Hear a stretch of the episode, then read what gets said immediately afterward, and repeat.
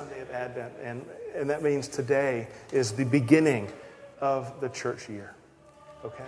Uh, the, the church doesn't mark time like the rest of the culture marks time. We mark our time based on the life and the death and ministry of Jesus. That's how we mark our time. And so today, today we begin a journey. Christians all over the world uh, today and throughout the ages have marked this time of the church of the year as a time of preparation. That We call it the, the, the first Sunday of Advent, and it's a time of celebration when we celebrate the coming of the Messiah. For the next four Sundays, we will be in, a, in that season of Advent, that season of expectation and preparation, all leading to that wonderful celebration of Christmas when God first came to dwell with us as one of us. But we're not there yet, even though I've got a huge Christmas tree right behind me. Did you notice that this morning? Yes. That's not from us. We didn't put this in there. Uh, Rosemary Beach has this wonderful uh, Christmas celebration, and they, they lit the Christmas tree on Friday, and Santa Claus was in here on Saturday morning having breakfast with the kids. And this whole thing was a huge backdrop with elves and nutcrackers, and I think we've got two nutcrackers at the begin at the entrance to the church, isn't that right? Or the town hall. Yes, well, it's all a great theme. But anyway, that's Christmas. That's actually on December 25th. I didn't know if you knew that. That's when Christmas starts. Um, right now, we have just begun the season of Advent. And, um, and we're not just celebrating something that happened a long time ago, we're actually celebrating and we're meant to be preparing and anticipating with hope uh, the second coming of Jesus, when he will come again with power and great triumph, because we do believe that he's coming again to restore all things in himself. Anyway, that's what the season of Advent is about. Um, and, I, and, here's the thing I know that it's been Christmas for a long time. It's been Christmas since Halloween out there in the culture, right? Uh, the decorations have been up for a over a month now. They've been playing uh, songs about Santa Claus on the radio and in the stores for a long time already. And uh, I was in a store uh, just a few days ago, and sure enough, it was, it was Jingle Bell, Jingle Bell, Jingle Bell Rock. And I'd only heard that about 15 times by then. And I'm just thinking, we're going to hate Christmas by the time we get there. We're not going to want to hear another Christmas song. But we don't sing any Christmas songs in the Anglican Church until Christmas Day. That's when we start, Christmas Eve. That's when we start singing it. And then we celebrate Christmas for 12 full days. Even though by the time Christmas, Christmas arrives, so many of us will be ready for it to be over by then because it's been going on in the culture for so long. But if I could encourage you to do something, if I could just encourage you to do something, let me encourage you to step out of the culture's time during this next uh, few weeks. Step out of the culture's time and step into the church's time, the way the church marks time. Because um, it, it, would be so great, be so great if we could if we could let this time, these next four weeks, be a time where we are waiting and hoping and, uh, and preparing ourselves for the coming of Christ. That would be great. That's what I'd love for us to do. Have a time of longing and waiting and preparation. I'm not talking about buying the gifts. I'm not talking about making sure the house is clean for the guests when they come. Those things are good. I'm talking about doing the hard work of preparing our very selves and our souls and our bodies for the coming of God. Because as we will see as we look at these texts today, none other than God Himself is coming. So, um, I preached this morning at the, at, the, at the chapel at the beach because Pastor Mike, who's the pastor there, was, was out. He's on a, on a small sabbatical. And so I preached there this morning. And he always does something where he says, This is my sermon in a sentence. And I thought, you know what? Um, I'm going to do that for that congregation just because they're used to sermons having a sermon in a sentence. And so this is going to, I'm going to tell you what my sermon in a sentence is right now in honor of Pastor Mike. It is this it's time for us to get ready because God is coming. So wait for him, watch for him, and worship him. It's time for us to get ready because God is coming. So wait for him and watch for him and worship him. All right. We're going to do a little bit of a Bible study this morning. So if you take out your bulletin and, and per, turn to page five, where we've got the gospel reading today, uh, read these verses with me. You can read them silently, I will read them aloud. The beginning of the gospel of Jesus Christ, the Son of God as it is written in the Isaiah the prophet, Behold, I send my messenger before your face, who shall prepare your way. The voice of one crying in the wilderness, Prepare the way of the Lord, make his paths straight. We're going to stop right there. Now, what Mark is saying in these opening sentences is absolutely staggering if you know if you, if you, if you get it. And here's why. It's because the language that he's using right here in this passage is almost identical to language that was used to describe the birth of Caesar Augustus, the very first emperor of Rome. Listen to this. Listen to this from a Roman inscription that was made in honor of Caesar's birth. This is from that inscription. Providence, which has ordered all things and is deeply interested in our life, has given us Augustus Caesar and has filled him with virtue that he might benefit mankind. And then listen to this He was sent to us as a Savior, both for us and for our descendants. And the birth of the God Augustus was the beginning of the good tidings for the whole world. Okay? This inscription in Rome calls Augustus a Savior of mankind. It calls his birth the birth of a God, the God Augustus, the beginning of the good tidings for the whole world. And you know what that word is, good tidings?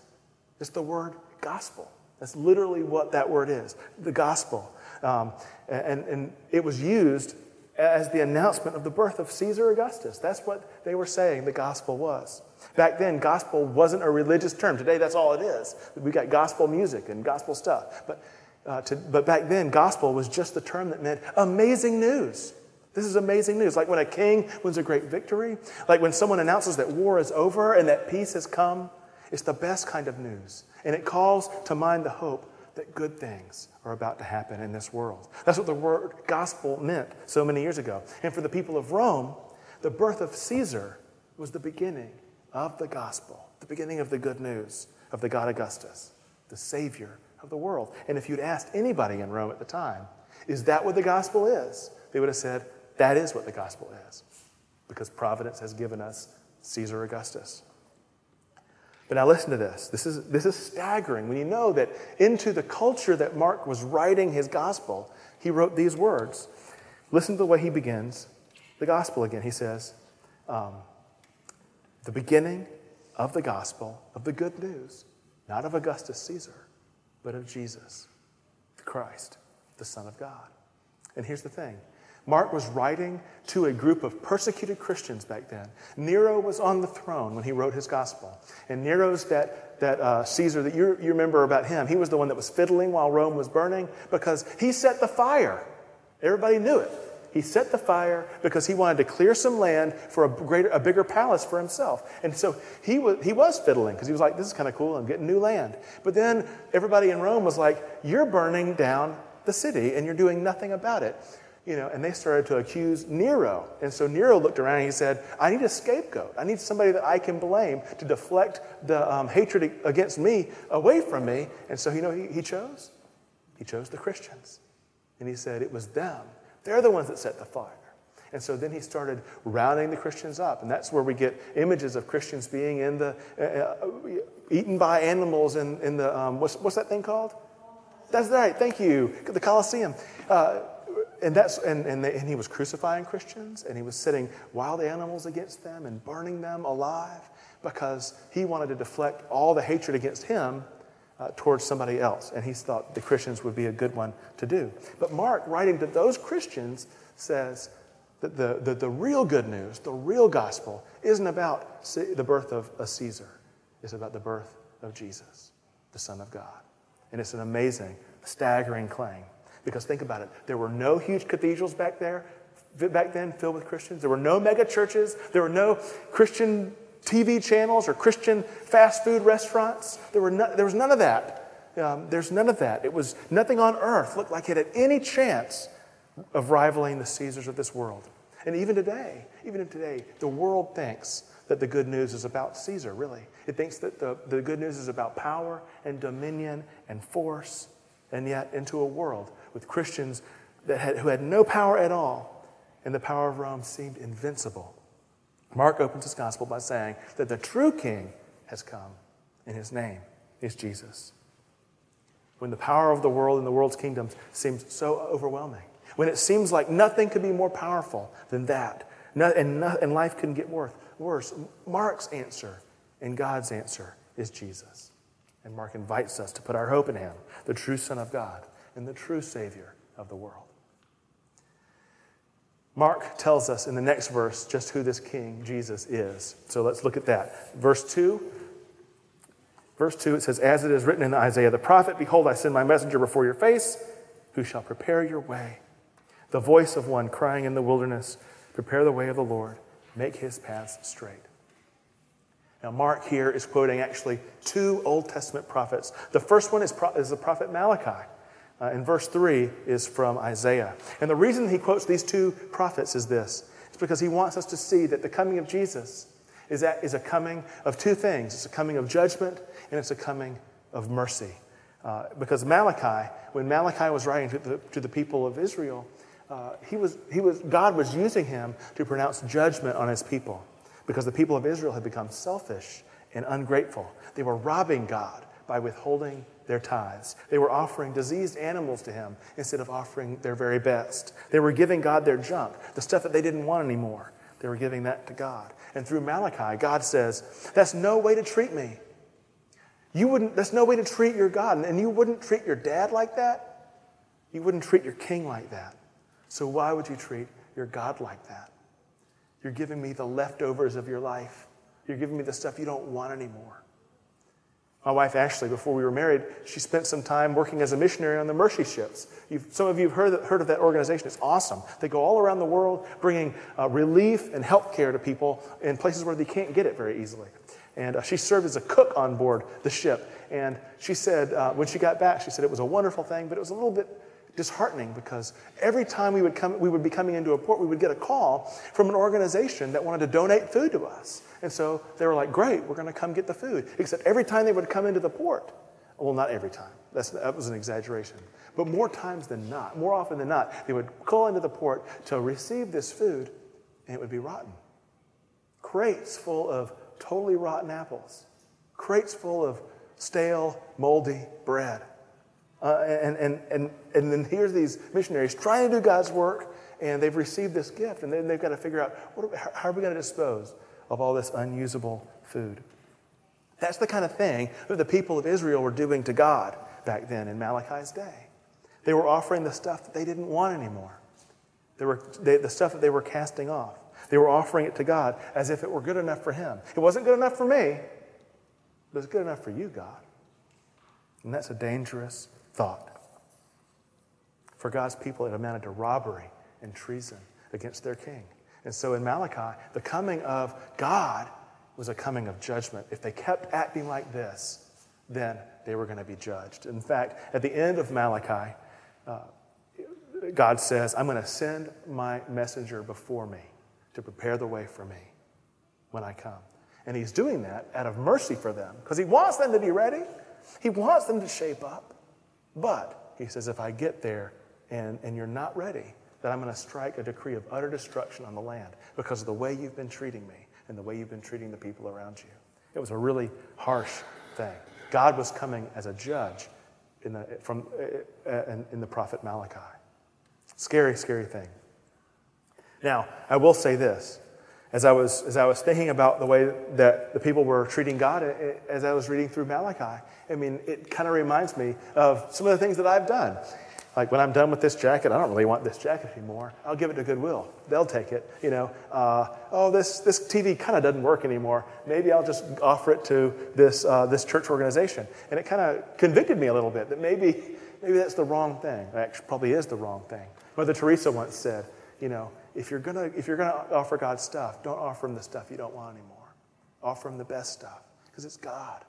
Anyway, it's a, it's a powerful thing. Anyway, Malachi, God was coming in judgment. And he said, It's the great and terrible day of the Lord when he comes. The great and terrible day. And who can stand on that day? That's the first prophet that Mark quotes when he's talking about this person who's coming. But the second one he quotes is Isaiah. And we love Isaiah more than we love Malachi because in Isaiah, God comes in mercy.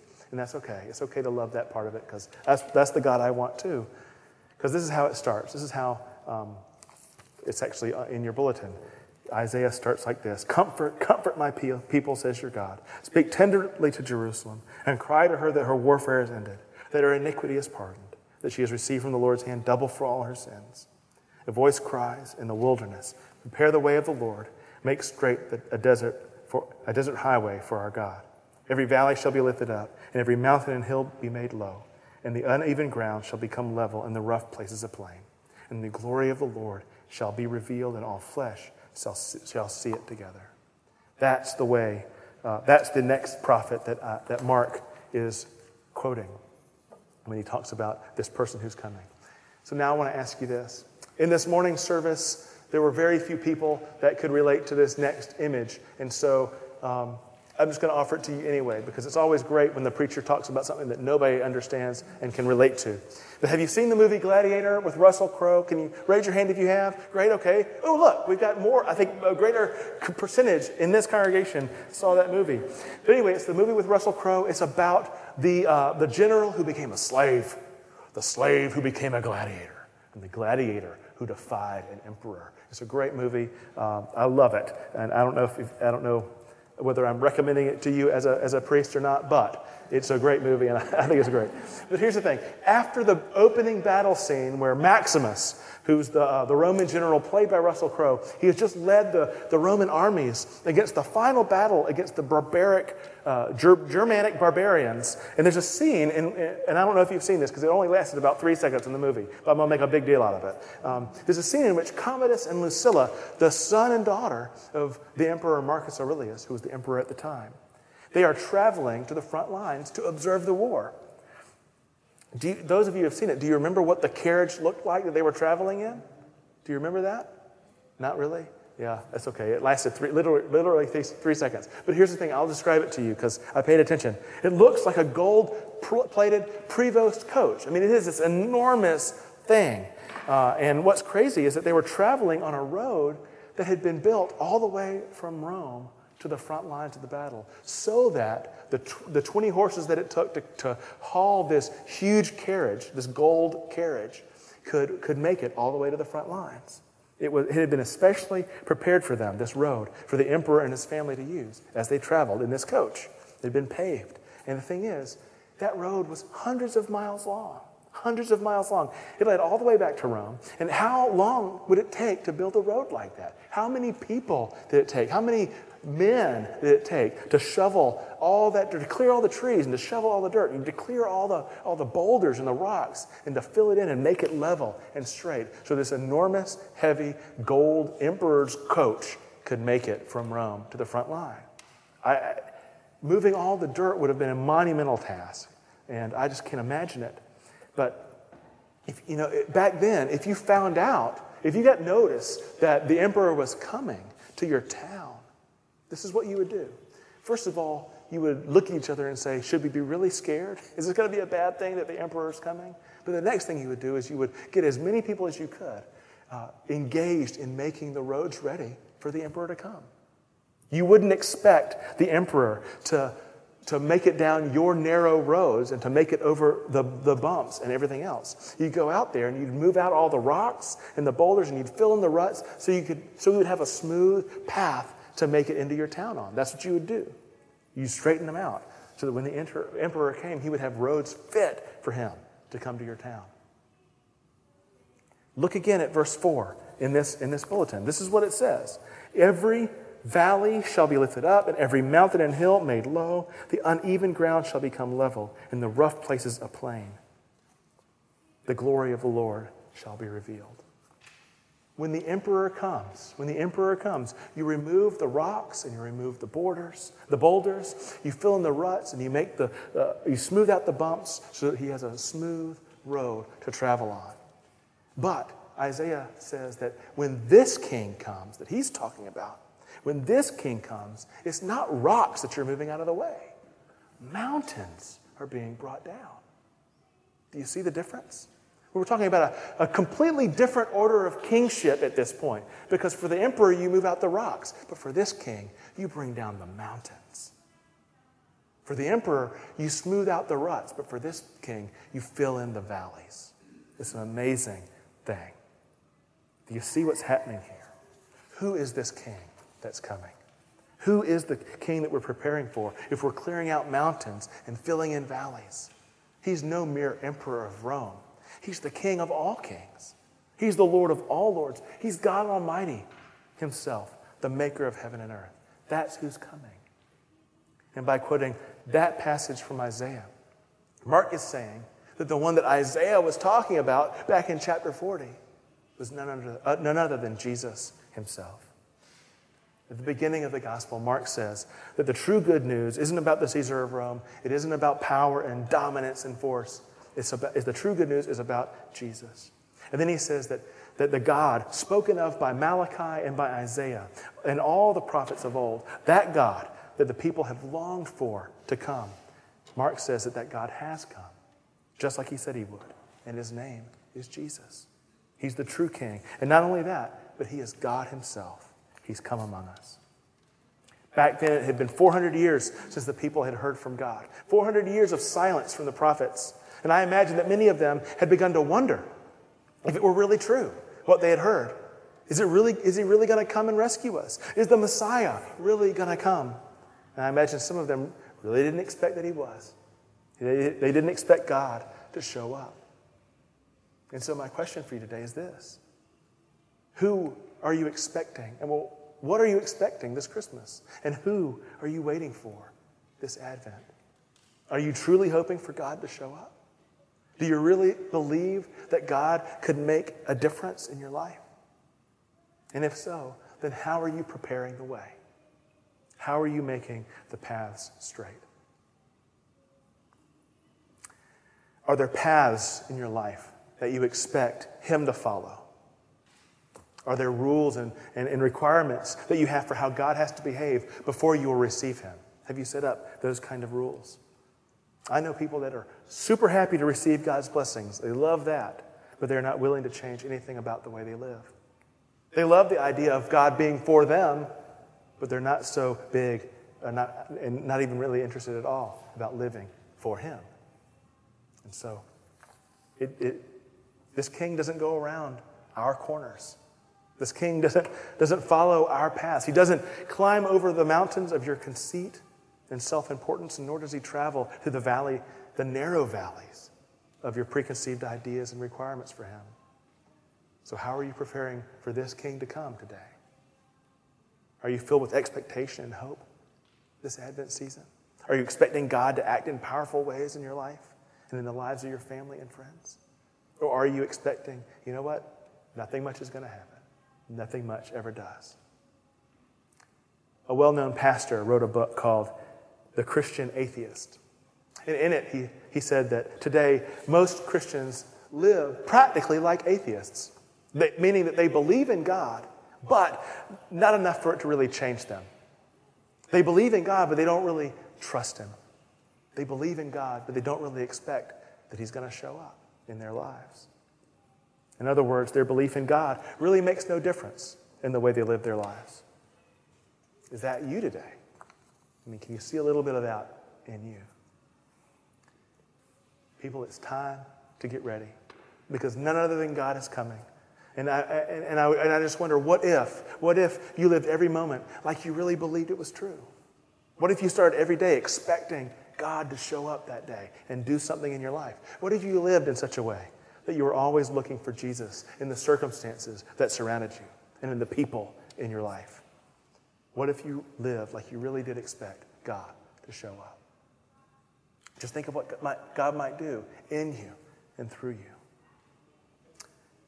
My prayer for you today, my prayer for us, my prayer for me and all of us is that we will be filled with longing and hope in this Advent season, that we will wait for Him, that we will watch for Him, and that we will worship Him, not just during Advent, but all the days of our lives, and that we prepare our hearts to receive Him when He comes, because He is. He is coming. Let's pray. Well, Father in heaven, I, I ask you to fill our hearts with love for you. Fill us with hope. Fill us with expectation. Help us to make ourselves ready. Give us the courage to tear down the mountains and fill in the valleys in our lives for you to come and do amazing things in us and through us. And God, for anyone here that doesn't know you or doesn't expect you to show up, who doesn't expect you to make any difference in their lives, I pray that you would reveal yourself to them in an unmistakable way so that they might know you and put their trust in you. God, we love you and we bless you. And we pray this in Jesus' name. Amen.